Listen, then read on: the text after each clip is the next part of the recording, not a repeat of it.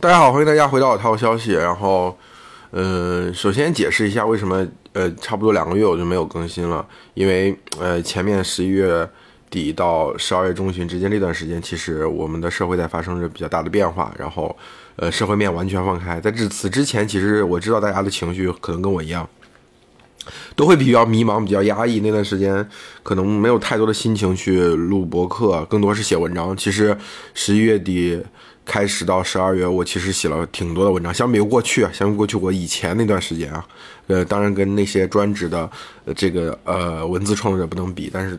我老老老套消息的这个粉丝应该知道，我过去呃一两年时间写文章的频次是非常低。但是那一个月我其实是高频次的更新文章，嗯，但是就。就是因为那个感触非常的强烈，那个情绪非常强烈，所以你来不及去坐在那里正襟危坐去录一期播客，你更希望马上把它讲出来。所以这时候文字又变成了最有效率的工具。这其实跟这个外部的环境，就创作者的呃这个命运跟个人奋斗有关系，也跟外部的命运、外部的这个历史进程也有关系，对吧？因为十月底有一个很大的历史进程呃发生了，对，然后一个伟大的人物离开了我们，所以我觉得整个过程前半段是精神上的痛苦导致。哎，没有心情录播，可在后半部分其实就是身体上的虚弱导致有一个月又有一个月没有跟大家见面。真的，我应该是十二月呃十十一号十十二号呃那段时间开始阳的，然后第一个星期有症状，然后紧接着呃有症状消失之后有有两个星期左右的时间就是那种一直到元旦放假后。应该说说都是一种气血两虚的状态，真的自己的身体非常虚弱。我要未来的 New Day 我去参加，我也见了一些朋友，哎，他们都反映说，哎，感觉你说话跟以前很不一样，然后说话变慢了，然后非常一个字一个字的讲出来，真的是身体的虚弱。哪怕到今天，我还是偶发有咳嗽，就是当那个你吸入外外部的凉气，我其实去深圳或者在杭州。呃，嗓子会舒服些，就没有什么反应，跟正常人无异。但是来北京了，就是外面的空气很凉的时候，你嗓子还会有一种哎很痒的感觉，还是不想去录播客，所以一拖就拖两个月时间。呃，也非常抱歉让粉丝们等了这么久，但是我我我我是尽力在这一期中能够把很多自己的一些想法都同步给大家。我们后面会春节期间会相对多的更新一些，节后呢，我可能也也有一些其他的事情要忙。然后有一些新的计划，可能节后会也会更新会慢一点，但是我想趁着这个时间窗口跟大家多聊几期吧。然后这期聊什么呢？聊理想，因为其实我也我我自己个人的 solo，包括我们邀请嘉宾做节目，理想其实是一个非常高频的词汇，因为在汽车行业现在目前算是中国科技板块唯一的亮点，而理想这家公司是毫无疑问在站在舞台中心、舆论中心的。很多人在呃十一月、十二月，理想的交付数据就是首先是接近两万，然后很快又突破两万。呃，负就是当理想交出这么一个非常好的成绩单的时候，很多人就问我，有的是私信，有的小窗，有的是在微博评论底下问，那你怎么看这个事？因为你过去他们说，他们认为你过去一直不看好理想，对吧？你看理想的成绩这么好，其实我得解释一下，我不是不看好理想，我反倒是因为看好理想，所以我更多的批评了理想。呃，倒不是说有什么情感上寄托，我跟这家公司没有情感上寄托，对这个创始人呢，我也是那种敬而远之的那种态度。呃，只是说，呃，呃，相对于其他两家公司，理想寻求了一个更好的确定性，一个呃更好的这个，呃，就是所谓的我们在之前节目是讲的这种这种呃低赔率高胜率这样的一个一个策略和路线，我们呃无法评价这个事情。嗯，就是事实是最最显而易见的答案嘛。对他的这个这三个月来，他的成绩证明了理想自己的一些呃预先的判断是准确的，他也拿到了一个非常漂亮的成绩单。这个事情是没有人可以去质疑的。我所更喜欢的小鹏，甚至于包括相比于未来和理想之间，我都会更喜欢未来一点，就是因为我认为一家公司它要有一些价值上的。取舍跟判断，就是当我认为一些东西是对的，我愿意付出这个代价去牺牲一些增长，牺牲一些自己可能失去的市场。对于这些东西，对于如果从一个资本的角度来讲，肯定是不合适的嘛。从对股东负责的角度来说是不合适，但是。而且我觉得企业家他是他不仅仅是资本的人格化，他还有超越资本的那那那个那个东西，所以我就有我是在这三家中，我肯定毫无疑问是最喜欢小鹏的，而也希望长期的去呃去用各种方法去支持小鹏，然后去讲出小鹏他自己的优势。但是对于理想来说，我我曾经也讲过一句话，说你如果配置新能源的股票的话，一半先给理想，因为这家公司的呃，从反脆弱这个角度来讲，它是它是最强壮的，它是最坚硬的，它商业模式可能从底层逻辑上来讲是最说得通的，而且它后面也确实用它的成绩去去证明了这一点。你看到了年底的时候，你会发现非常呃有意思，就是呃车就是魏小李三家都发生了很多大事。首先是理想这个成绩，除了这个成绩之外，就是呃李斌发的那部信。对对，其实呃虽然从李斌的角度来讲。就我们一万对李斌的认知来说，他不会说那么多，呃，批评的话。但这次批评的话占的篇幅确实是比较多的。他其实对于，呃，未来的效率是不满意的，对于未来的最后达到了这个月交付一万五的这样一个成绩是不满意的。这个也显而易见，因为未来在 ET 五这个车，呃，发布之后，其实公司对它的期待很高，外界对它期待也很高。但是先是。先是交付遇到了问题，等到交付了之后，大家还是发现这个车的产品的定义方面可能是稍有偏差的，然后，然后也没有取得预想的成绩单，而这个市这个市场很快的被像比亚迪都能够去用海报来蚕食一部分，嗯呃，更何况特斯拉降价之后，在这个领域这个这个位置也有非常极强的竞争力，所以对未来说，对来未来说，这个竞争是很困难的。老板。对于未来过去一直以来，他不在不太在乎这个资金运用的效率，也不是不在不太在乎，就是相比于品牌服务设计这些东西来说，未来把它放在稍微靠后的位置。所以我们能看到，从从去年参加 New New Day 开始，我就觉得哇，这个公司太，因为之前也没有太参加未来的活动，对对它的这个用户的营销服务，包括它品牌的建设，其实是有一些梳理。但是看了之后，你发现啊，它确实有一定的道理。它这个东西用 New Day 这种高投入换来这种高增长、高转化用户的这种。这种获得感，我觉得是是可以的，呃，只是说是不是有更具有性价比的？你要达到同样效果，是不是可以省更多的钱？但是过去对于未来来说，就是他不太在意这个东西。但是当增长的瓶颈出现的时候，当我更高的投入没有换来更高增长的时候，这时候老板可能在想，是不是这个投入本身的效率出现了问题？是不是这个效率可以再提升？那呃，未来可能就要做这样的事情。其实也不只是未来，这普遍的车圈在今年。呃，去年下半年到年底这段时间就开始在在考虑更多的学习丰田模式啊，就是这个降本增效，这个跟中国互联网的大趋势也是一样的。所以你看到一个未来其实跟自己的基本路线是有些背离，而且未来我们之前一直想做一期节目叫好人李斌，其实李斌本人对好人这个标签是有点反感，因为他吃过亏嘛，吃过太多做好人的亏，很多事情他都容忍了，呃呃，代价是自己自己吞掉了成本。李斌的个人的实际上在。身边人的形象当中和在外界的形象当中完全不外界形象好像觉得李斌是个大嘴，什么讲什么，现在还去开 BBA，是不是讲想只想闻汽油味什么的？这样想但实际上李斌这个人在圈上的口碑是非常好的，他身边的人很多人辜负了他，但是他没有辜负那些人，就是某某种意义上他就是是一个一个一个相对来说能够宽容别人，但是。呃，常常为此付出成本的人，所以他对好人这个标签是有点反感的。我们这期节目依然没有凑齐我们想要的嘉宾，嗯，但是他年底这封公开信很明显是想告别这个好人，希望这个公司能够效率高起来，然后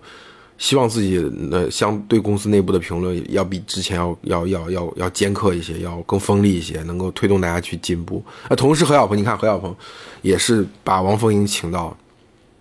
请到小鹏去，年后应该就就变成小鹏的 CEO 了。当然，这个 CEO 不是真正的 CEO，他就是一个其实类似于总裁的职务，主要负责的是是产品的定位、是营销、是服务体系这些这些东西。然后制造、研发和这个供应链这块，就是最核心的这块，仍然还是小鹏自己去做。但是你能感觉到非常强烈的，当年何小鹏跟理想打那个嘴仗嘛？就到底产品定位有没有用？那那何小鹏就认为产品定位没用。那呃，理想就认为产品定位非常重要，产品定位这个事情决定了理想后面所有的成败，有这个一后面才有后面的零。那今天何小鹏在这种惨淡的销量面前，也不叫惨淡嘛，其实小鹏到年底也算是恢复正常，但是从其势头跟增长，包括这个这个东西的面对对手，就是尤其就特斯拉降价之后，马上问界也降价，后面整个中国新能源市场这个竞争强度会再上一个台阶的时候，小鹏对自己可能也是没有那么强信心的。包括小鹏的用户，像我这样的小鹏的长期支持者，可能也也没有那么强的信心。那这这个时候，何小鹏可能就去反思了，那是不是在定位上面要增强？他在财报会议上说，以后定产品定定位要要增强，要增强用户的这种感知，对对产品这种定位的感知。就是过去何小鹏觉得，那大家大家要做的肯定是苹果式的公司、特斯拉式的公司，那你一个产品要比别人要好很多，你根本就不用做定位，你就是你，大家为抛弃原有的体系那个定位的体系去找你。对吧？但是后面发现，其实当你没有那么强的时候，你你的技术没有那么领先，尤其是当自动驾驶这个事情好像还还是没有到达拐点的时候，那这个时候用户就要比较了。哦，我多花了三万块钱，我到底得到了什么？对不对？那这个时候市场会会教育人呢？何小鹏就只能放弃这点，这点我是觉得很可惜，因为我更我也从价值上来说更喜欢苹果式的特斯拉式的工程师，我不做产品的定位，我就是我，你你们来来买我的东西。但是你看特斯拉的成的销量也是，当它的技术领先无法体现出来，就比如说 FSD 无法落地啊，包括它很多的这个车型已经经过了五到五年的甚至七年的生命周期，它领先程度已经降低的时候，之后你会发现它也必须在这个定位的这个框架当中去找到自己的位置，那找不到自己的位置的。就没有那么高的销量，没办法，那怎么办呢？那就我就往下再再走一个一个一个价格段，就是降价，就是促销。那这也造成很多特斯拉特斯拉车主的困惑和不满，对不对？所以定位这个东西在中国市场它管用，真的是管用。所以我一直以来我就回到刚才说那个话题，我批评理想不是因为理想不行，反而是因为它行。但是它行这个事情本身又让我很沮丧，就让觉得中国又又用定位理论做了一家企业，那就是一个定位理论做出来企业的天花板是非常低的。它有非常强的限制，就像那个最近连华宇华的那个老板都来出来批评定位理论，我都笑掉大牙了。你服务的企业哪一个不是靠定位理论的？虽然你自己嘴上不提，可能没有其他的咨询公司天天把定位那个理论放到那个公司的首页上，然后跟用户客户推销案例时候就是定位来定位去，定位就是最重要的。但是其实你做那些案例，你拿开华宇华的这个成这个服务的客户，基本上都是因为寻找靠寻找定位，在一个细分市场里站住的这种品牌，生命力和和它的影响力，我都不知道能有多大。就是就是这些企业如果从市场消失了，对这个用户来说有什么损失？没有什么损失，只是用户少了一个呃可有可无的选择。所以我我就是不喜欢这个事情。它跟它跟你看好不看好，其实。没没有太大关系，所以你看，当李斌和小鹏都在销量面前，在理想的势头面前去改变自己过去一贯的做法的时候，这个时候你的你的目光其实很自然而然就回到了理想身上，就哦，理想为什么就这么行，对不对？这理想为什么能最后卖出一个月卖出两万台，让 L 七发布之后，很多人甚至高看到三万台？我确实承认，在这个呃理想的成绩面前，我我是有一些看法的改变，比如说我原来认为。那 L 八发了之后，对 L 九肯定是有冲击的。但 L 九一个月就只能卖五千台左右，然后 L 八卖个接近一万台，一万五千台还是这样的水平。因为我是过去一直有一个看法，就是像你，你像过去汉兰达在自己的顶峰时期，一个月卖两万台，其实能够标标定出来，大家对于这个七座的 SUV 市场大概就是这样一个一个一个市场的需求。那你那你把它全吃下来，也就是两万台一个月的销量。但是后面你想想，仔细仔仔细再想想，是不是它确实有一个的所谓替代替代更高水平市场这个逻辑？就当 L 九这样的一个车型，它其实不止替代汉兰达一的，不是不仅仅是汉兰达用户的消费升级，它有大量 BBA 车主的消费降级，对吧？我原来我可要可能要买叉五，可能买要买 G L S，买全尺寸和 BBA 的中大型 SUV，那价格可能是在七十万到一百二十万之间。那我现在 L 九已经完全符合我需求了，我们就没有必要买这么贵的车，对吧？而且甚至体验会更好。那其实它是可以。生生的创造出一个更大尺寸车的市场，其实你这个东西也是有章可循的。比如说，呃，理想很鸡贼的在搞销量排，搞了个销量排行榜，把 L 九放到全尺寸车全球全尺寸 SUV 的销量榜中，啊，也排得很高，那仅次于美国的一些非常传奇经典的车型。那美国的全尺寸 SUV 市场可能在欧洲是不存在，在中国也是不存在。但是不是用户真的不想要呢？可能由于排排放法规。由于人均的这种住房的面积、人均占地的面积这种占有量，所以导致过去这个市场是被封闭的，对吧？S 全尺寸 SUV 就是美国的汽车文化的一个骄傲、一个象征。今天，比如说当当美国的汽车汽车工业在全球在进行衰退的时候，哦，它的全尺寸 SUV 还是它这个秀肌肉的一个拳头。对吧？我们看的像雪雪佛兰，像像这个呃，像凯迪拉克，像这个通用，像福特，他们的全尺寸 SUV 的啊。我们中国的用户在看这个每每次车展上，你会看到，无论是专业人员还是还是这个这个车迷，还是普通的购车人，他看这些全尺寸 SUV 放在这些这些车企的展台上，真的大家眼睛会发亮的。就是不是我们中国人民不想要全尺寸 SUV，而是过去全尺寸 SUV 太贵了。那理理想用 L 九这个产品，其实除了在汉兰达的原有的汉兰达客用户升级的这个客户群里，它又拓展出来一个新的客户群。那这个其实确实能够证明出理想对于汽车市场的理解，确实是比其他两位创始人要哦要深一些的。而且呃，理想的成功，我认为呃这只是其中一个意义。我们今天在讲嗯讲理想的成功的时候，你会发现很多人就就去往这个什么组织管理啊，就是理想很很很早期，就甚至于包括很多原来完全是只讲用户体验、只讲用户口碑、用户呃这个 C 端的这种这种观点的一些测评人，也开始随着理想的指挥棒，啊要去讲这个公司的这个呃公司的管理啊、战略、组织啊这些东西，这就是过去中国互联网带给。全行业的一个陋习吧，我我其实是不太喜欢那种言必称管理的公司，因为管理在我看来是有极大的误区的。把人管起来这个事情就很重要，是很重要，但是它是阶段性的重要。那尤其是在中国吧，管理这个事情，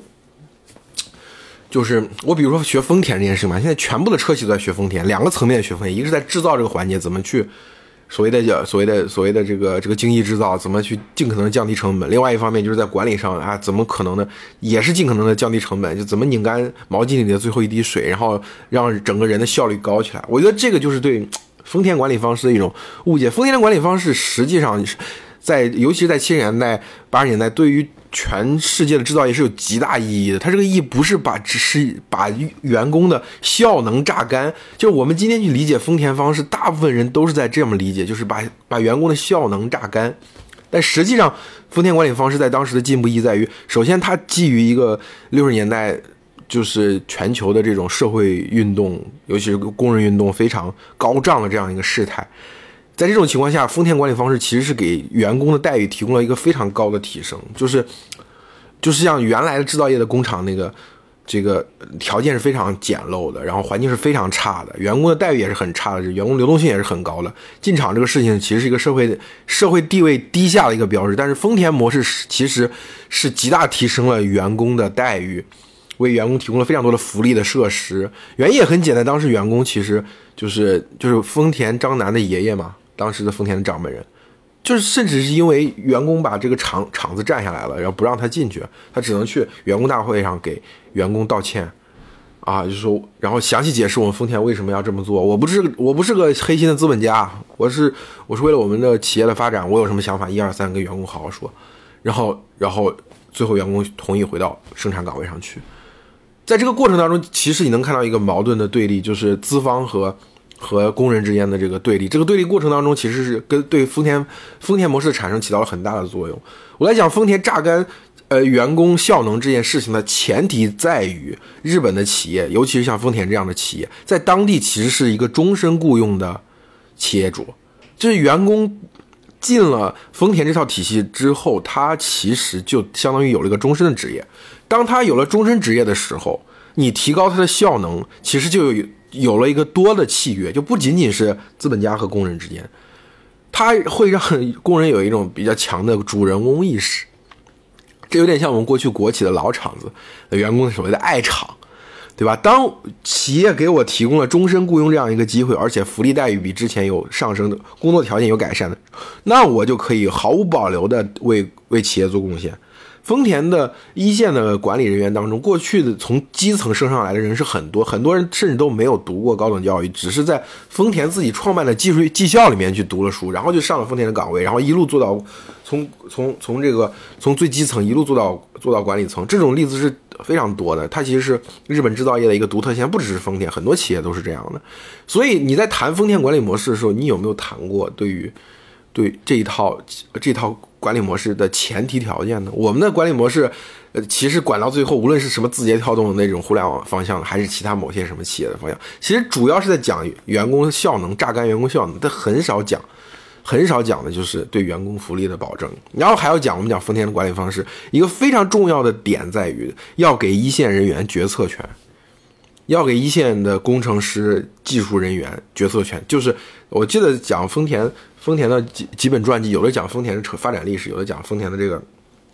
去美国怎么重新融入美国，那是一个类似于福耀玻璃开美国工厂的故事。它其实讲的很很重要一点，就是在过去美国的大流水线的这个模式，就是福特模式。下面工人是呃一线的技术人员是绝对不敢把生产线停下来，因为这个生产线的设计是一开始是被是是有非常顶层的这个设这个设计的，你每个人就在这个流水线上做执行，就哪怕出错了，你也不敢把流水线停下来。丰田到美国设厂之后，要把丰田模式传授给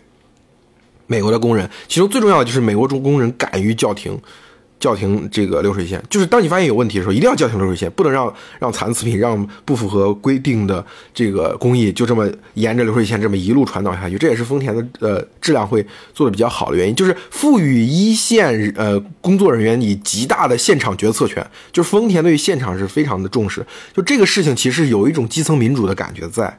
对吧？就你比如说，你谈论中国解中国内战、中国的国内战争当年解放军的成功的时候，你就一定会谈论这所谓的官兵一致和基层民主，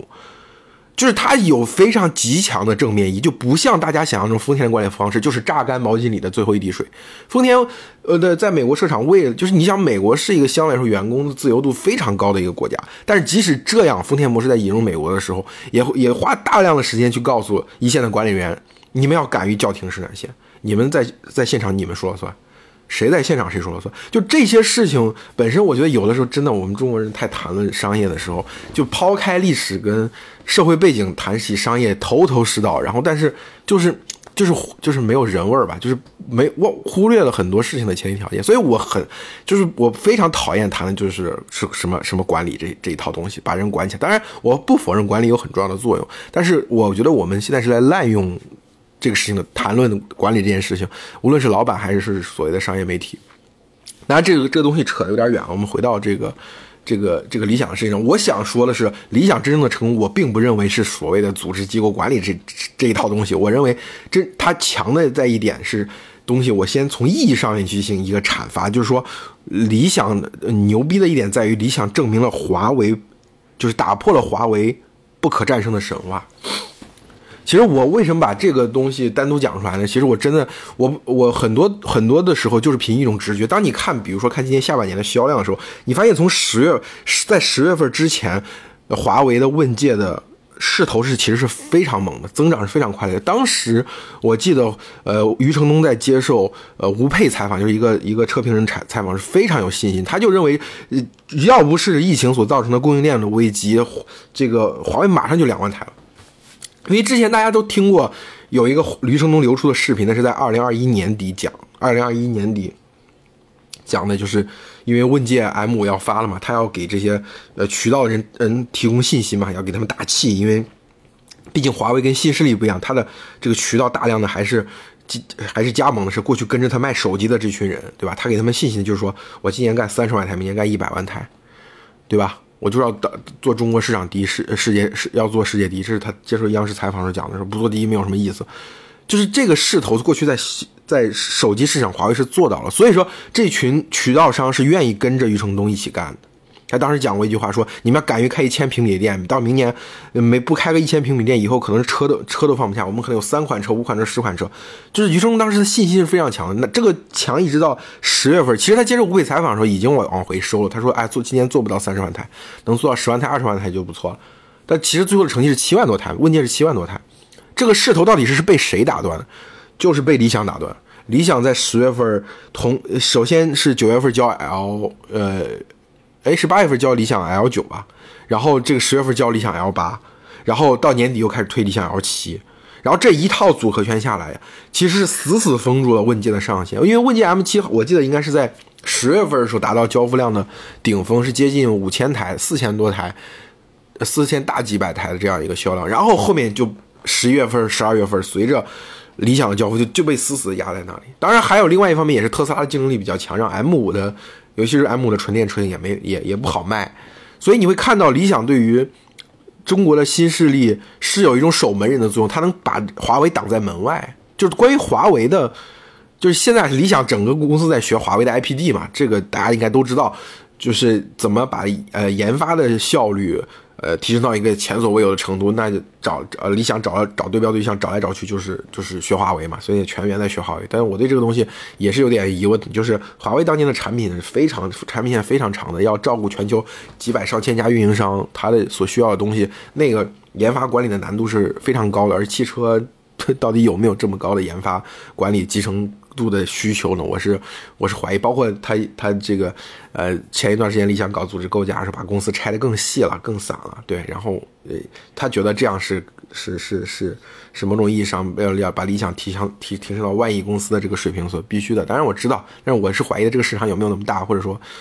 或者说你的企业有没有那么高的复杂度？呃，理想之前它其实作为互联网，在作为互联网公司，它其实的操盘的盘子是非常小的。首先，第一，其实这家不是一家特别主流的公司，就是不是在互联网赛道中间的公司。第二，就是它也不是这家公司的真正一号位，它是总裁嘛。虽然他是创始人，但是由于股权上的原因，他已经不是一号位。呃，理想真正的是它的对互联网或者对于竞争或者对科技行业的规律性的认知的一大提升，是当他遇到了王兴跟王慧文之后。确实，这这个提升是非常明显，但是我觉得他有一些过度的使用这些从那里得到的经验，从从美美团二王那里得到经验，因为就是理想的盘子可能未必有那么大，我是我是这种感觉。当然，这个又扯远，我们回到理想对于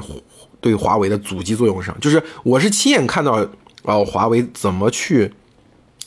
去模仿、追赶、并跑、超越小米，然后最后把小米打到尘埃里这样一个过程的，就是。呃，模式创新的这几家，魏小李其实就是模式创新的这几家，他们分别找到了找到了产品、品牌跟技术这这个路线，然后他们需要一个漫长的血泊，不断的滚这个雪球，把自己的公司做大。但是当他们遇到华为的时候，这过程就被打断了。就是华为某种意义上是一种用无限资源和和你竞争的企业。我记得也非常，我印象非常深刻，就是最近理想和余承东分别接受了两次采访。这两次采访当中，呃，理想的应该是晚点做的采访，就是说。呃，呃，晚点的小记者也小比较小记者，海路不算小记者，就是就是晚点的记者说，就问他你你那个，呃，你怎么看待这些几乎拥有无限资源的竞争者的加入？那类似是这个意思吧？就是呃理想说，那那管理资源永远是有限的，不是无限的，大概是这样一个反应。但是然后余承东被问到这个问题，当你怎么管这么多产品线，怎管这么多品类呢？要要同时去竞争，这也要做，那也要做的时候，余承东说了一点是。呃华为从来不缺管理技术的资源，就是你会发现这两个人的意识是不一样，因为他们的路径是不一样的。就理想再怎么说，它也是一个从零到一的企业，但华为不一样，华为是一个八爪鱼，就类似于过去的跨国公司，它有一个非常强的稳健的现金奶牛，它可以不断的在一个赛道里面去挤压你。我一次、两次、三次，我第一款，你看我们想华为的手机，Mate 也好。还是这个 P 系列也好，最初的两款手机都不行，这两个系列最初两款手机都不行。然后第三款，哇，找到了这个点，找到这个感觉，然后就开始进入到自己一个把资源投射到这个品类上的这样一个循环跟逻辑。在这个当中，小米可能赢一次，凭你的产品感觉也可以赢一次，凭你过去的用户积累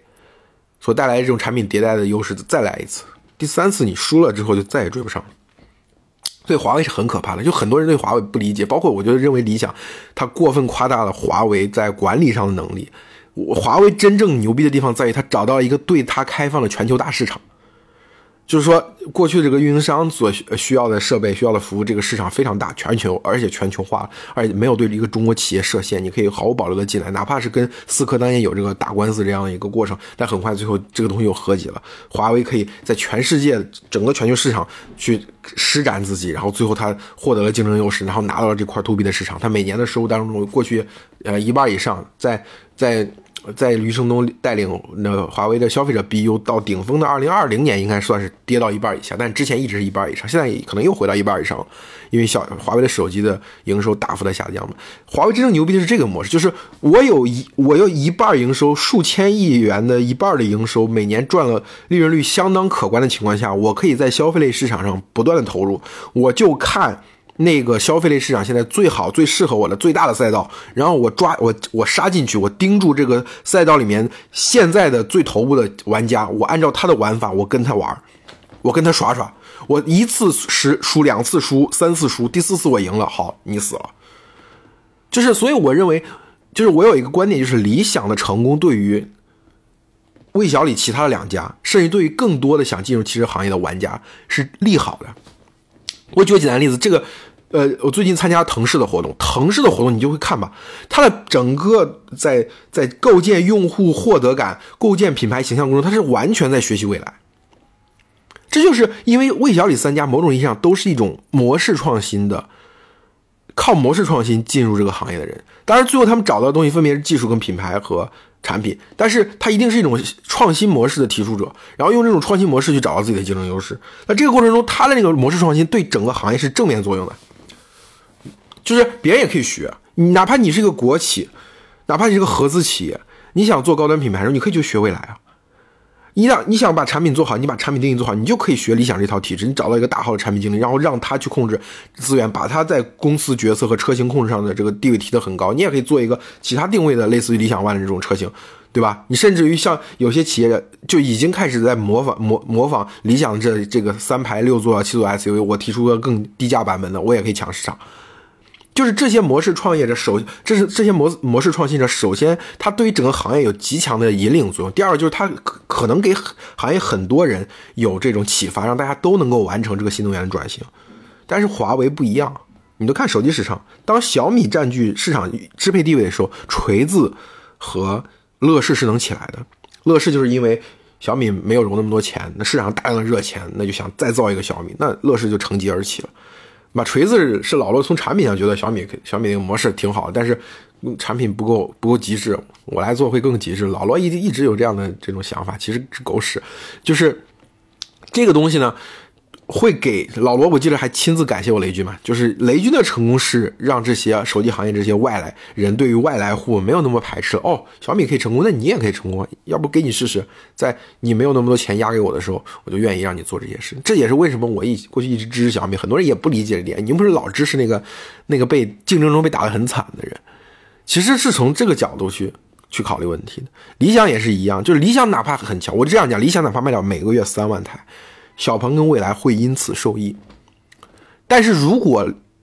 华为很快的从一万多台突破到两万台、三万台，当华为到三万台每个月的交付量的时候，对其他其他这个行业玩家来说是一种灭顶之灾，因为它像一个黑洞一样吞噬着资源，然后影响着用户的认知。你像过去我们中国的企业在面对这种非常强的跨国巨头的时候，它有一张牌可以打，就是本地化和民族主义。你不管是小小米还是之前的联想，很多企业都有这样的一种可能性。但当你有没有发现，当这家跨国企业如果是个中国公司呢？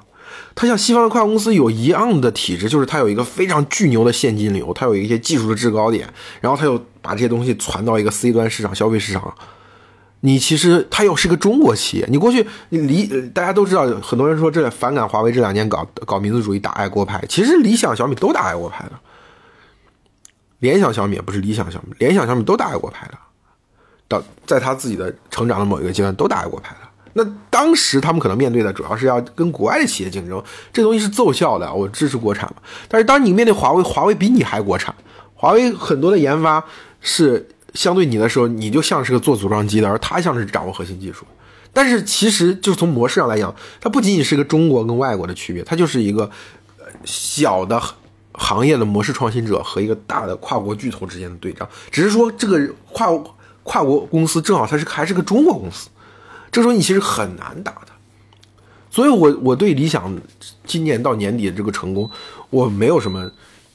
觉得不好的。就是我虽然一直在持续不断的批评理想，那主要是从其实主要是从产品的角度来，我认为，呃，这个增程式不是说增程是个落后技术，就是纯电的发展非常快，现在根本就没有必要。去买增程式了，这就是我我自己买了两买了两辆新能源车，开了这么多这么这么长时间长途我跑，就跨城跨省的通勤我跑，参加厂商的会我有时候都开车去的，然后自己呃通勤跑，我知道就是如果你你是一家呃立志于在未来获得某种。就是对于未来有一些前瞻性的企业说，其实你不应该走这条路线。但是理想的模式是基于我能干什么。就中国的，我说中国互联网的竞争是世界级的嘛。就中国互联网对于竞争这个事情是看得最明白的。理想主要是因为他觉得他他觉得只有在这种竞争策略下，他赢的概率高。他没有那么多资源，他要从零开始做。那他只有一次机会，只有一发子弹，那我就要做增程式。其实是个策略，但是其实你会发现，对于用户来说是真的没有那么没有他当初许诺那么好。当年理想开发布会讲说，为什么要理想 ONE 这个车是什么车呢？就是让你让你长途开着不焦虑，对吧？然后呃，这个城市通勤呃省成本，然后这个车又很保值，这全寿全全周期的持有的这个寿命中的也很经济。其实你看最后都没有达到。首先，在在高速上，这个车并不省，呃，在高速上不是高速上这个车并不是说零焦虑。你会发现，当油价很高的时候，你你开烧油本身就是一种焦虑，跟找充电桩的焦虑相比，烧油这个焦虑可能更明显。我看真的，我讲很多理想车主，你自己去看他们到高速上的表现，嘴上说的是我一箱油就到家，其实能充就充。包括理想自己的数据嘛，他们自己披露了这这个理想车主充电数据，他们的充电峰值在哪一天？在十月四号这天。所以你就知道了，就说什么是是长途烧油这个事情就是一个伪命题。只要能充电，充电绝对是一个更好的选择。只要能充电，大家都充电。而且随着品牌超充，他们的这个我网点的接上，我现在基本上嗯，基本上四百公里以内的都长途通信，一站就到达了。四百公里以上的，你采取一些策略性的东西去补能。基本上还挺挺，我自己是挺舒服，我是没有充电焦虑。春节的时候我可以再试一次。我们之前元旦的时候我已经开车回家一次了，已经已经做了一个视频，然后真的没有什么焦虑，一点都不焦虑。对，但这又题外话，这是说说说理想对我对理想批评集中于还是集中于产品层面。对这家公司，其实我我认我我认为还是很强的。所以我认为理想，呃，至少短期吧，过去三个月的成绩证明了华为并非不可战胜。那怎么战胜华为呢？就是把华为拖到一个相对狭小的市场里面，用你的经验去击败它，真的是这样。就是呃，就是 M 七这个和理想 ONE 之间，当初那个市场可能就是一一个月一万台左一万台左右的这样一个市场，三十多万的三座呃三座三排七座六七座的奶爸车，然后那那当这个市场相对狭小的时候，理想对产品的手感对于。呃，产品的把控，包括它过去积累的用户口碑和经验，就可以在这个狭小市场上击败你。就如果说这个，我们把这个中国汽车市场不要进行所谓的这个所谓的这个呃呃，就把这个市场细分分割成非常小的这种细分市场，然后逐个跟华为竞争，是不是就有可能会呃成功？就是我在手机市场上是不能的，因为手机市场大家不是追求没有所谓细分市场的 iPhone，对吧？没有细，就是你的旗舰手机就是旗舰手机，每年卖的最好的就是那个 Mate 和 Pro 系列。那你那你这个这个品类的中心所占的比例，头部效应是非常明显的。所以在这个时候，华为其实很很容易、很擅长利用自己的经验、资源和技术，去在那个最重要的品类上它赢，它赢了整个市场就拿下了，它高端站住了。它下面的垂直就打下去就好了，但是汽车市场如果说能把这个市场搞得非常的细分，理想就我们就运用理想经验，真的就搞定位理论，每个细细分市场可能就占整个市场最多百分之五，那你就可能运用自己的经验积累、用户口碑去战胜华为这样的这样的巨兽。其实我不是讲过吗？很多年之前，我在跟雷军打交道的过程当中，我觉得我曾经回答过他两个比较重要的问题。一个就是当年小米刚发布了参参加，当时在凤凰嘛，凤凰请他去参加那个会，他就问全场为什么只有 iPhone 敢一年推只推一款手机，而其他厂商。对，一年要推很多款手机我就是，我当时全场没有人，没有人都，当时吧，全场没有人回答，我就回答了这个问题。我说，只有离，只有只有只有苹果有信心，这台这部手机在一年的时生命周期段都是最好的，其他的它就不断的需要利用时时间窗口，某一个时间窗口去推出一个所谓的计划，然后去压倒 iPhone 的，在某一个方面压倒 iPhone 的产品力。那别人就只能做细分嘛，这 iPhone 可以就做整个这做这个整体市场。那后面他有一次跟他交流的时候，他问他，他问我你你怎么认为怎么看华为这家公司？他有没有弱点？我说华为公司如果说要要有弱点的话，就一定是这个赛道太小了。就是如果这个赛道是一万亿美元的赛道，那华为的就是一个鲸鱼进去就要吞噬一切，你没办法跟他对抗。但是如果你把这个一百亿美元的市场，可能华为就整不会了。就他的那些巨量投入的资源，可能在一个特别小的市场上，它的创新性是不足的，它的执行是相对僵化的。它它的巨量资源没办法通过它那个效率的机器，然后去投射到一个很小的市场上，它是不划算的。它投到一个大市场中。那如果说汽车市场虽然是一个万亿市场，但是我们通过定位把他妈这个市场切切的非常细，那这个时候确实有可能是战胜华为这样的企业。而战胜华为这个企业，我就是很多人那为什么要战胜华为？华为主导这个企业不好吗？中国产业链要走向全世界。我就说一个手机市场上，当时也有一个小孩。一个荣耀的同学吧，当时不是荣耀从华为拆分出来，他就很诚恳的问我说：“说老编，你为什么对华为有这么大的成见？就是华为这样的企业，呃，效率更高，然后做的产品更好，然后他他占有整个市场有什么不好的？对吧？我们荣耀的同学，大家离开华为的题，大家还是很伤感的，就觉得自己失去了华为的滋养。我 我的我就跟他讲，我说当这个市场上有 OPPO、vivo、有小米、有荣耀、有大家这么几家的时候。”大家互相竞争的时候，你们处于一个什么样的职业状态跟工作状态呢？就是人是值钱的嘛，大家互相跳来跳去的。那如果这个赛道里面只有一家企业呢？那你所有人就只能去那家企业工作了。甚至有时候这一家企业它已经不是一个行业，它就变成一个国家我就，像三星至于皮至于韩国一样。当这个国家的呃高端的岗位都只能进入一家企业，那家企业其实获得的就已经不是经济的权利了，而是某种意义上世俗的政治权利了。那你就更难反对他了，你更难对抗他了，他更对你予取予求了。大家很多时候就没有往这方面去想。知道我知道中国中国的大部分的媒体人和包括一些很大佬的。呃的这个这个商业商业成功者，在政治和社会学上都非常的幼稚，这是过去他们这几年受了罪的一个很重要的原因。这个就不展不展开讲了，但是我就是这样一个一一个一个观点嘛。所以对于理想来说，我真的非常衷心的祝贺理想的这个成功。我觉得这个成功对于中国汽车行业非常非常重要。当当华为能够被它压制住，在这个赛道里被它压制住，而在另外一个赛道可能被特斯拉压制住的话。其实你包括我说特斯拉也对这个行业也是有有极大的带动和启发作用。当特斯拉强的时候，很多企业会靠模仿学习，对标特斯拉成长起来。但是华为你对标一下试试，你不可能对标华为的。华为不是一家公司。其实理想理想其实对这个事情是有认知的。那也是晚点那次采访，就是呃海路问问问理想说，你觉得华为到底什么强？就好像大概是这样一个问题吧，是渠道强还是什么什么强？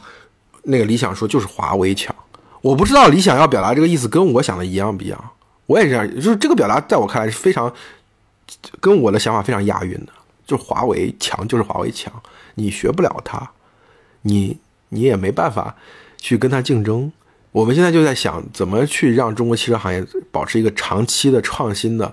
宽松的土壤。而不是最后变成了一个一个东亚模式，又变成一个东亚模式，一个一个巨头在这里面和他他某种意义上和国家的资源和整个民族的情绪绑定在一起，然后大家也只能就这个行业就这么一家强势的公司，对其他企业很难跟他竞争，然后整个社会处在一种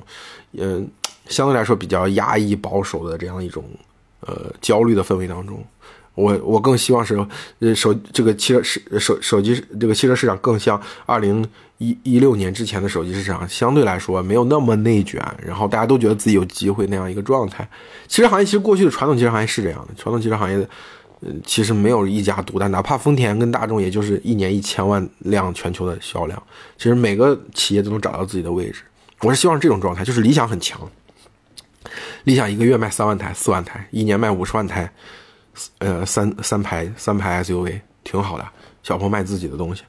未来做自己的高端品牌，每个人都有光明的前途，这就是我对中国汽车市场未来的憧憬。好吧，那这期我们就就到这里，其实讲了也蛮长时间了，我们下期再见。